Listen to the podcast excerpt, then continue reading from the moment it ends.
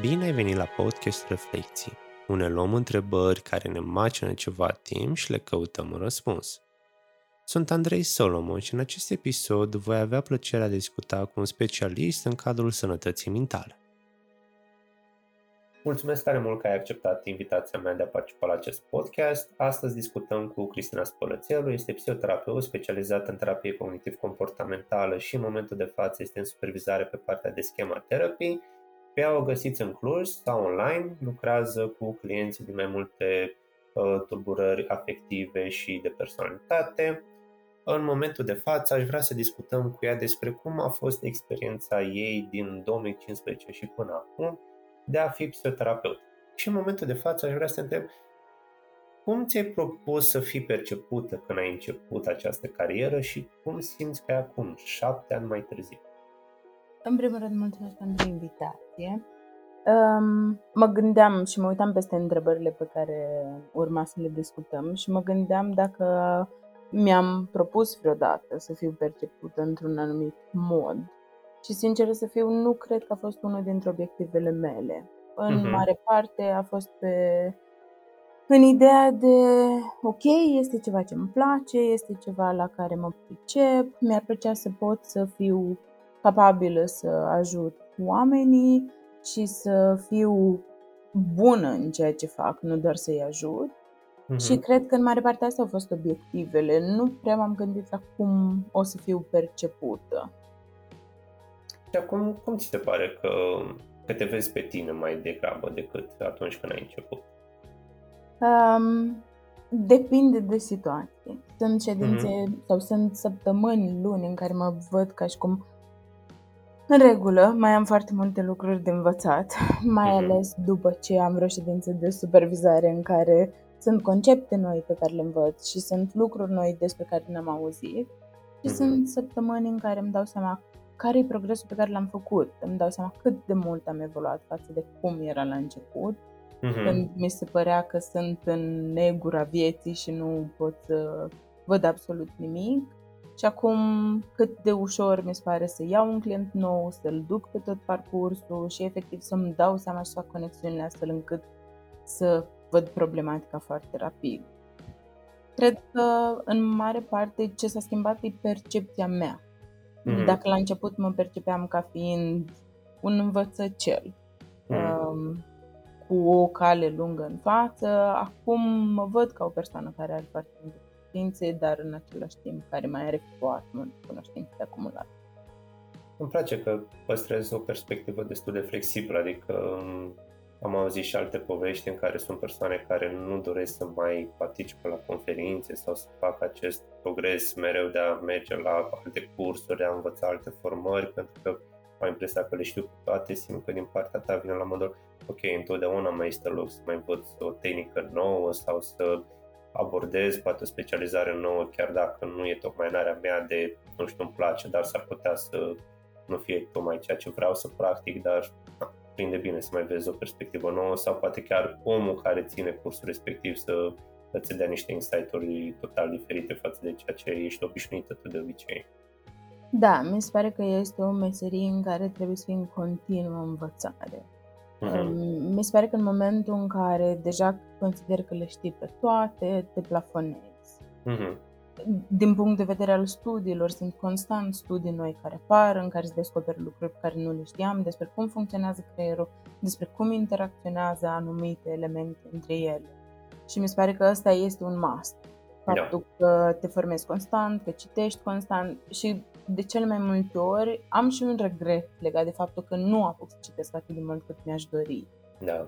Pentru că mi-ar plăcea să pot să fac și asta să stau să investesc, să fac cercetare, să citesc. Mm-hmm. Da. E și multe informații pe care trebuie să o digerăm ca să putem să o traducem pentru clienții noștri pe care avem în terapie.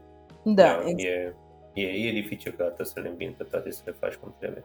Uite, tocmai că discuți despre asta, cum faci tu față la volumul de muncă? Pentru că meseria noastră de psihoterapeut este una dificilă, adică ne încarcă cu diferite emoții, cum reușești să te conectezi? De exemplu, hobby-uri, activități care să-ți facă plăcere să te detașeze, cum le Uh, pictez. Asta mă ajută cel mai mult să mă relaxez. Am descoperit Paint by Numbers și Mhm. pictez foarte mult și asta mă relaxează. Mă ajută foarte mult terapia personală. În merg la terapie personală, mă ajută foarte mult partea de supervizare în momentul în care există, nu știu, partea de contratransfer din partea Mhm. mea sau ceva mă activează.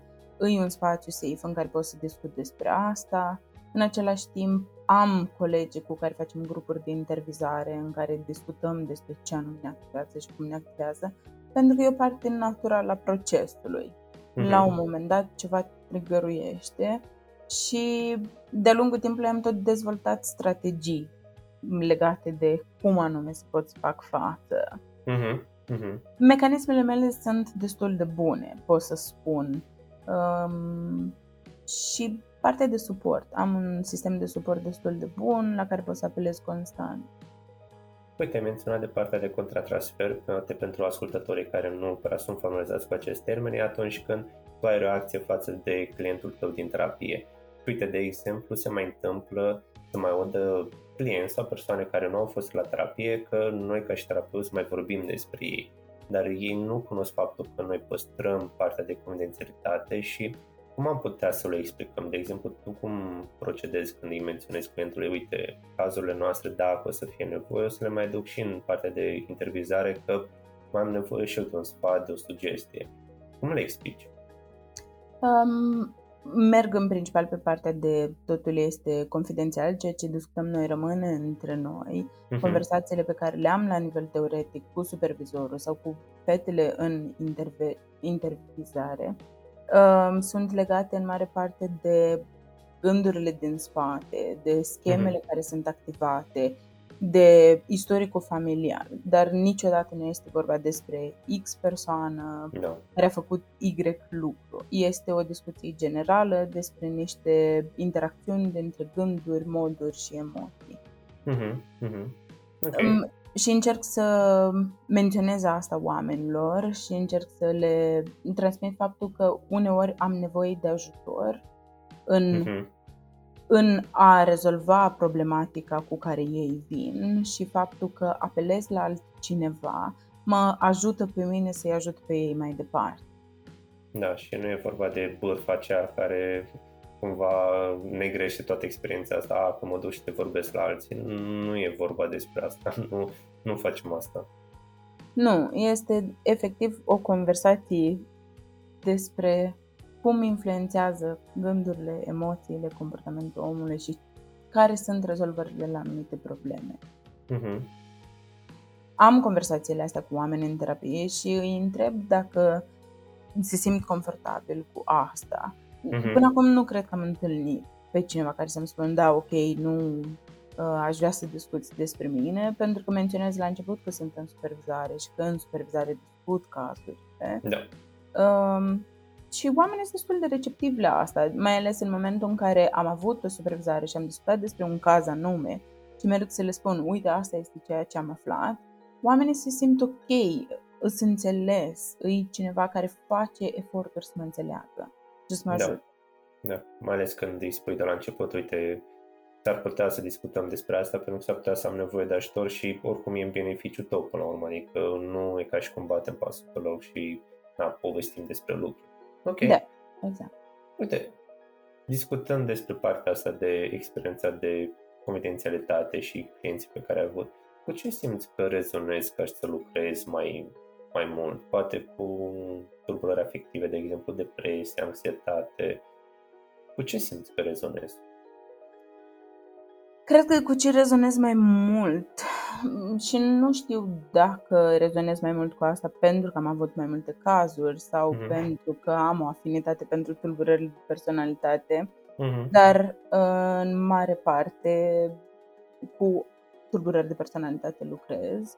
Um, nu prea iau cazuri subclinice, deci în prezent majoritatea cazurilor pe care le am sunt clinice, de la nu știu, tulburări de personalitate, la OCD, la PTSD. Mhm. Um, într-adevăr, și partea de depresie și anxietate și nu pot să spun că mă identific cu ceva, îmi, uh, mă provoacă cazurile complexe. și care, care presupun mai mult efort din partea mea. Oh, ce drăguț!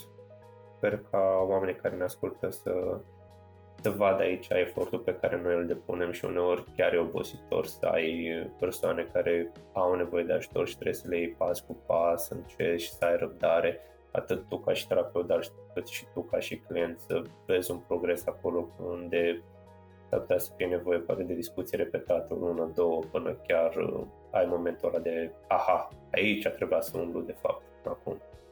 Da, cred că dificultatea cea mai mare pe care o resimt eu și s-ar putea să o resimte și clienții mei este faptul că în momentul în care vorbim despre tulburări, um, procesul este unul îndelungat și da. progresele s-ar putea să apară mai greu și e frustrant. E frustrant și da. pentru mine, pentru că și așteptările mele legate de performanța mea sunt că, ok, ar trebui să rezolv asta super repede mm-hmm. și îmi dau seama și încerc să lucrez mult pe partea de în regulă. E o problematică destul de complexă, o luăm treptat.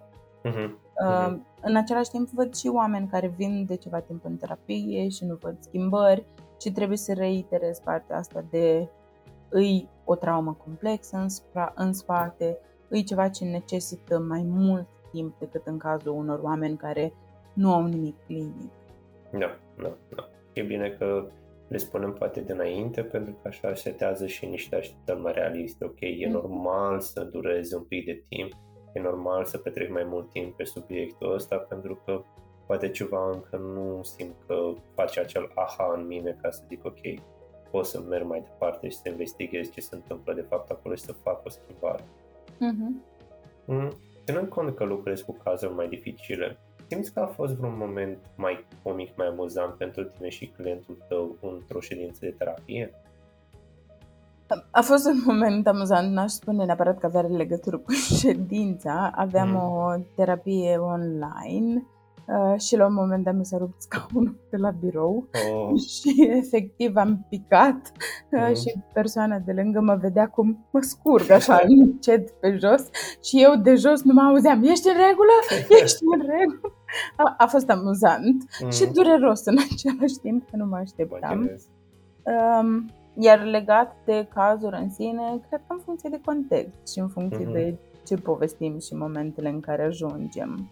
Ă, folosesc umorul destul de mult uh-huh. în terapie și folosesc partea asta de ironie și autoironie, pentru că de-a lungul timpului am ă, văzut cum oamenii reacționează bine la modul ăsta de lucru. Uh-huh. Și înțeleg faptul că, ok, da, poate unele lucruri, ă, chiar dacă râdem, glumim despre ele, sunt dureroase. Asta nu înseamnă că nu dor și că nu no. sunt importante să nu facem doar haz de necaz sau mm-hmm. totul ce facem în terapie e un uh, stand-up comedy sau ceva genul ăsta, ce uneori chiar poate să fie de ajutor să mai facem o glumă despre traumă, că după aia, hei, stai că aș putea să o văd și așa, sau din perspectiva asta, sau să nu mai dau atâta credit și să văd pe altă parte ce aș putea să, să schimb.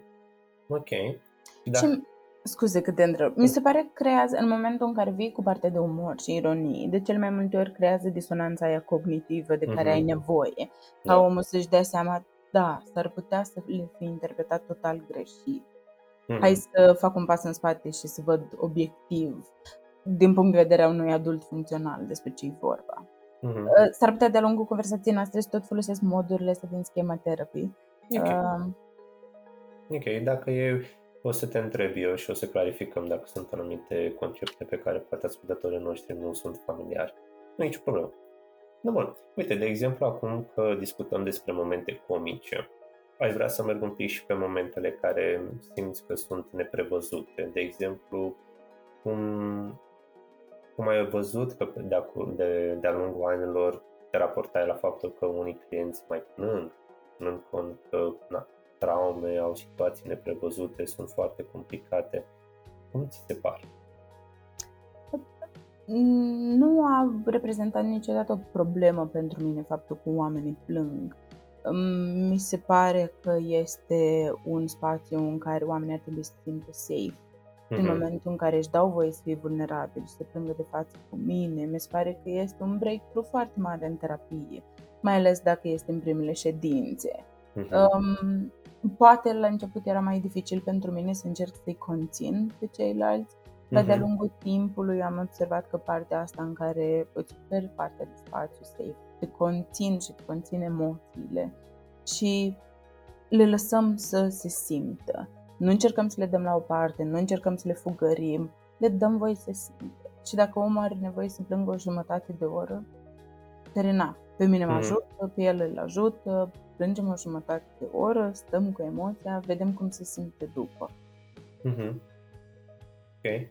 Foarte frumos, pentru că am observat că o parte din clienți au așa o așteptare că dacă plâng în terapie cumva mirosesc timpul sau mă fac de rușine față de cealaltă persoană care se uită la mine și cine știe ce crede despre mine, dar de fapt nu e despre asta. E bine că faci acest proces de descărcare pentru că, ok, îmi dai și mie un insight în suferința ta și poate, ok, găsim ceva acolo care să-i dea sens. Exact. Și da, am întâlnit de- de-a lungul timpului persoane care prezentau dificultăți, tocmai din motivele astea pe care tu le eh, spuneai, um, și merg pe partea de normalizare, de ăsta e procesul terapeutic, m- e un lucru bun că apare partea de plâns, e ceva ce putem să lucrăm și e ceva ce putem să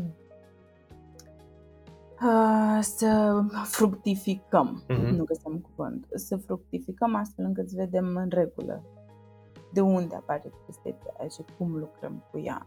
Mhm. Mhm. Merg mult pe partea de normalizare.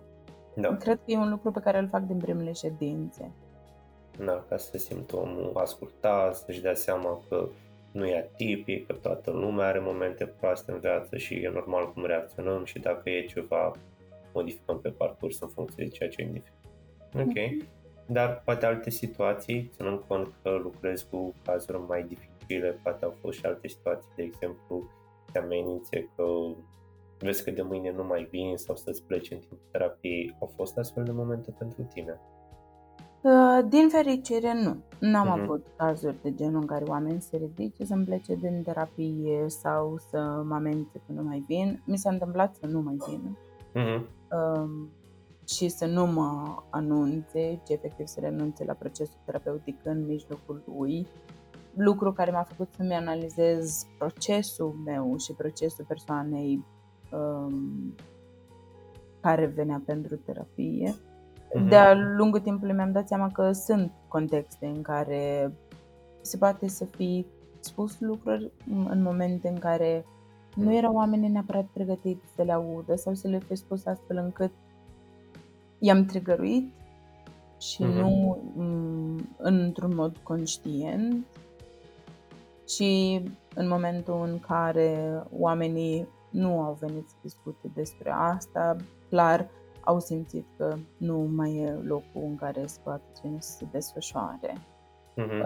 Um, am avut, cred că una dintre cele mai problematice situații a fost în momentul în care um, lucram cu o persoană care avea personalitate borderline, um, în care în procesul terapeutic era implicată și familia, pentru că Mm. era un caz complicat și destul de sever.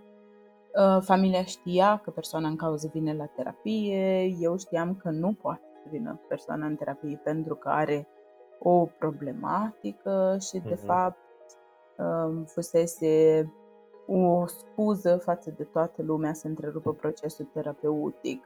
Mhm. În- În momentul în care a existat confruntarea cu părinții legată de ok, ce se întâmplă um, în terapie, persoana în cauză mai vine, uh, atunci ne-am dat seama că de fapt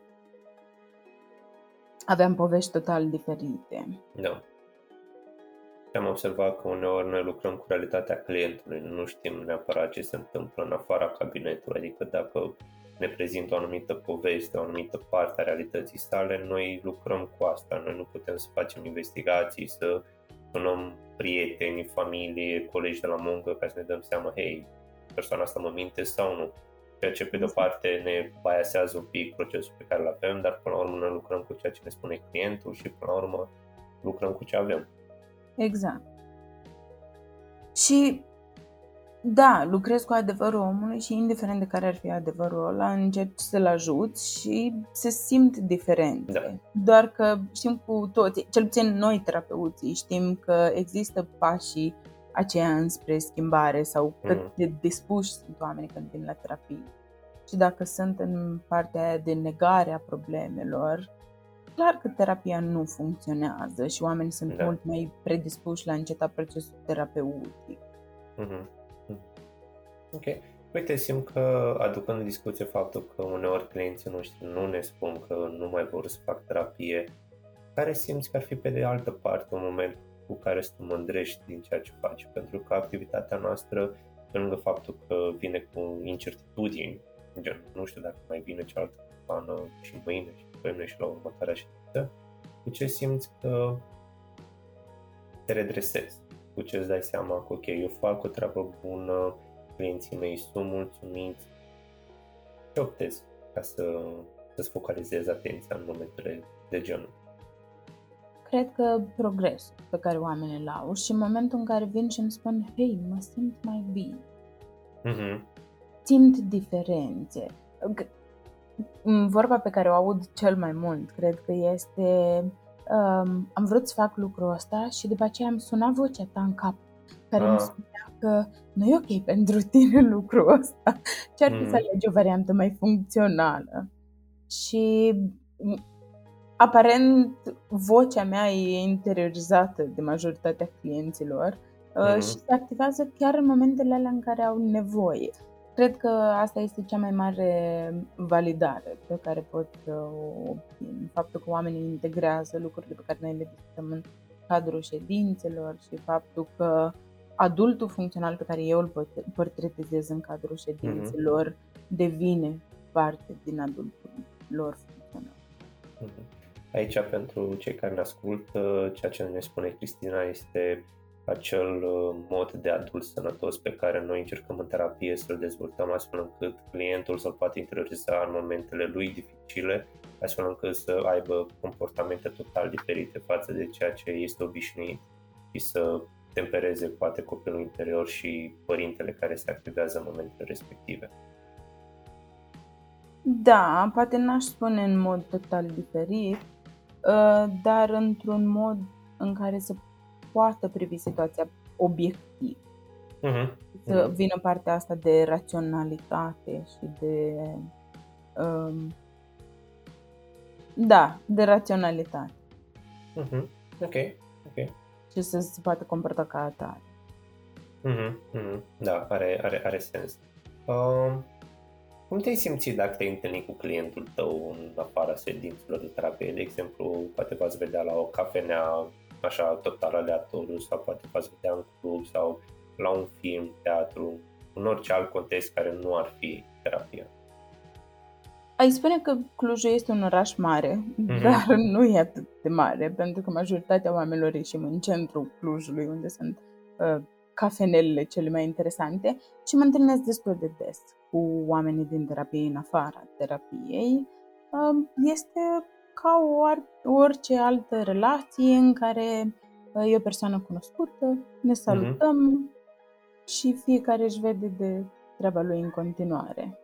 Mhm. Um, De-a lungul timpului am avut persoane pe care le-am întrebat um, dacă se simt inconfortabil, dacă m-ar vedea pe stradă, pentru că știu că au fost oameni care nu povesteau prietenilor că sunt Mhm. implicați într-un proces terapeutic, ci ca să mă asigur legat de ce s-ar întâmpla dacă aș saluta persoana pe stradă, am întrebat, ok, în situația asta, având în vedere că nu vrei să menționezi oamenilor că Mhm. ești într-un proces terapeutic și dacă te-aș saluta și ai fi cu cineva, s-ar putea să te întrebi de cineva cine e persoana respectivă Da. și să nu fii nevoit să găsești scuze, te-ai simțit confortabil să ne salutăm? Și majoritatea oamenilor au spus da. Sincer, eu nu știu dacă mi-am ad- m- am avut persoane care să spună nu, n-aș vrea să ne salutăm.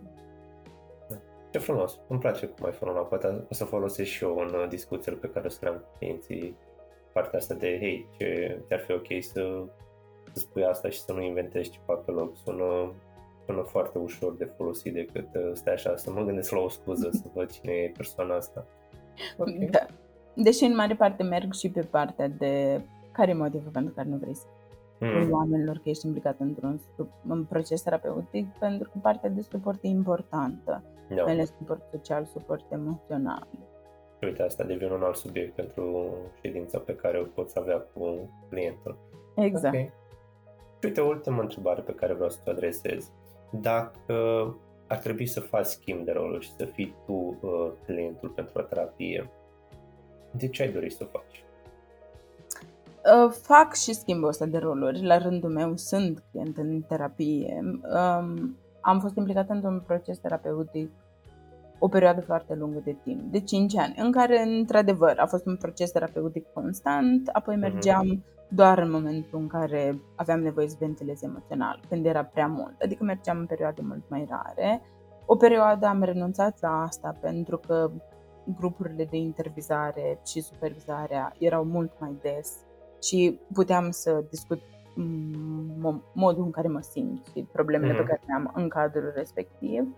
Dar recent am reînceput un proces terapeutic uh, pentru că mi se pare mi se pare cel mai bun mod de mm-hmm. a gestiona emoțiile.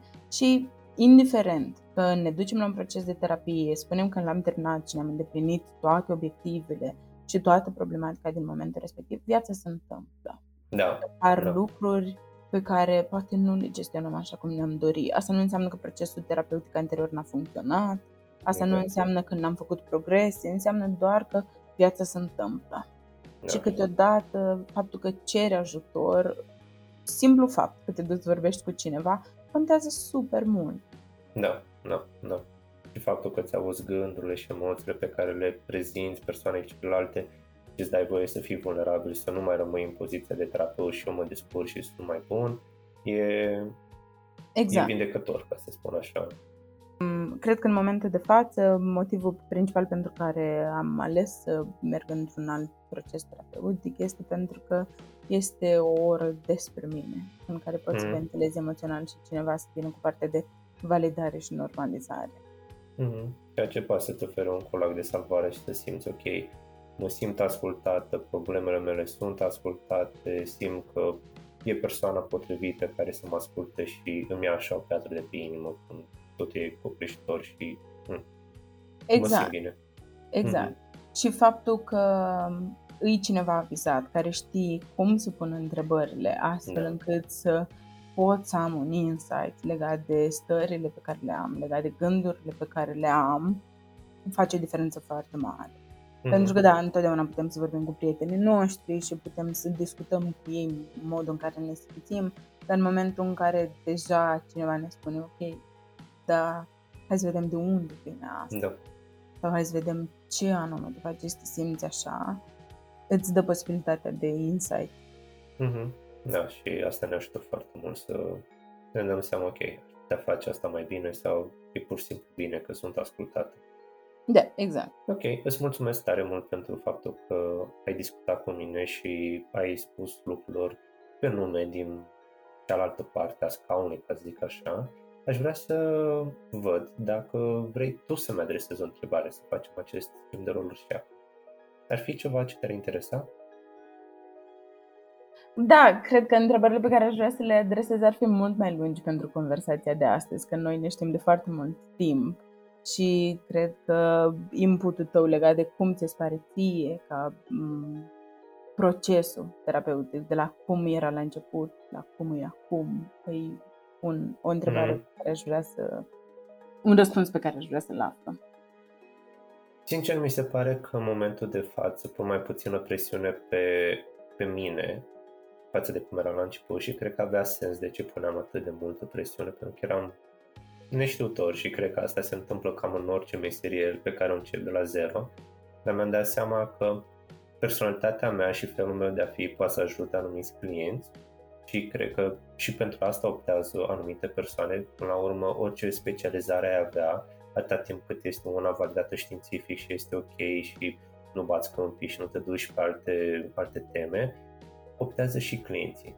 Am observat că unii pot să rezoneze cu CBT-ul, dar merg și pentru persoana cu care stau de vorbă, să se simtă ascultate. Mi-am dat seama că nu mai pun atâta preț pe hai să facem protocolul de intervenție și uneori hai să facem o mică pauză și să vedem persoana din fața mea ce nevoie are de fapt.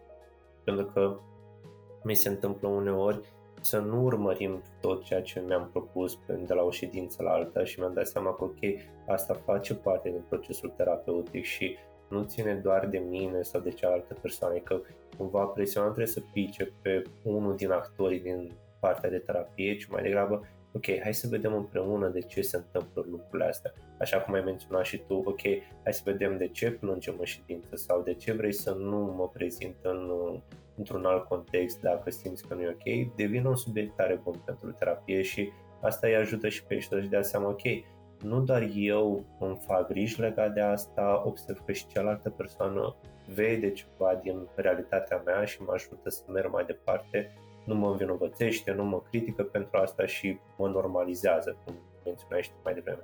Cred că asta m-a ajutat foarte mult.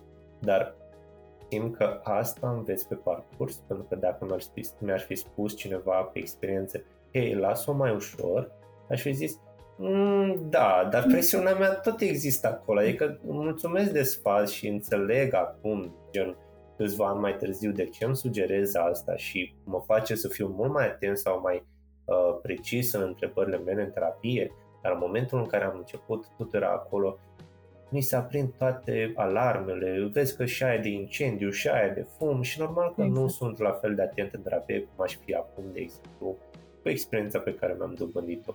Și cred că în același timp și, să zic așa, pentru final, pe măsură ce treci prin experiențe diferite, îți formezi și tu anumite uh, tipare pe care să le urmărești. Pentru că, da, de acord, în ședință avem oameni diferiți, dar observăm câteva comportamente similare și ne putem da seama din istoricul lor, hei, uite aici ai putea să ai un element activator sau un trigger, pe mai menționăm noi în terapie, deci poate să fie un insight foarte ușor pentru mine acum față de cum eram acum 2-3 ani când eram Aoleu, sper că am adresat întrebarea potrivită, sper că nu am deranjat clientul, sper că o să mai vină și data viitoare. Și acum ok, dacă se întâmplă ceva, pur și simplu mergem înainte și vedem de acolo ce schimbări se, se aplică pentru clientul din fața mea. Da, foarte bun răspuns. Și în timp ce menționai, mă gândeam la partea asta de flexibilitate și adaptabilitate da. pe care în momentul în care intrăm prima dată ca terapeut și cu care nu avem experiență, că da. din punctul meu de vedere în facultate nu se pune foarte mult accent pe asta în realitate e total altă lume și da. trebuie într-adevăr să înveți cum să fii flexibil și adaptabil și asta, în același timp să pui în uh, aplicare tot ce ai învățat și toate protocoalele astea, dar să ții cont de specificul și individualitatea personală. Da, da, da. Da. da. Mulțumesc tare mult pentru răspunsurile pe care le-ai oferit. Uh, dacă ar fi ca ascultătorii noștri să verifice unde te-ar putea găsi, în Facebook, lăsăm toate lucrurile acestea în descriere. Um, oamenii pot să mă găsească pe pagina mea personală de Facebook, Cristina Spălțelu, poate să-mi dea un uh, mesaj. Uh-huh. Uh, și le văd. Ok, Bine. mulțumim tare mult, mulțumim și ascultătorilor noștri și ne auzim data viitoare.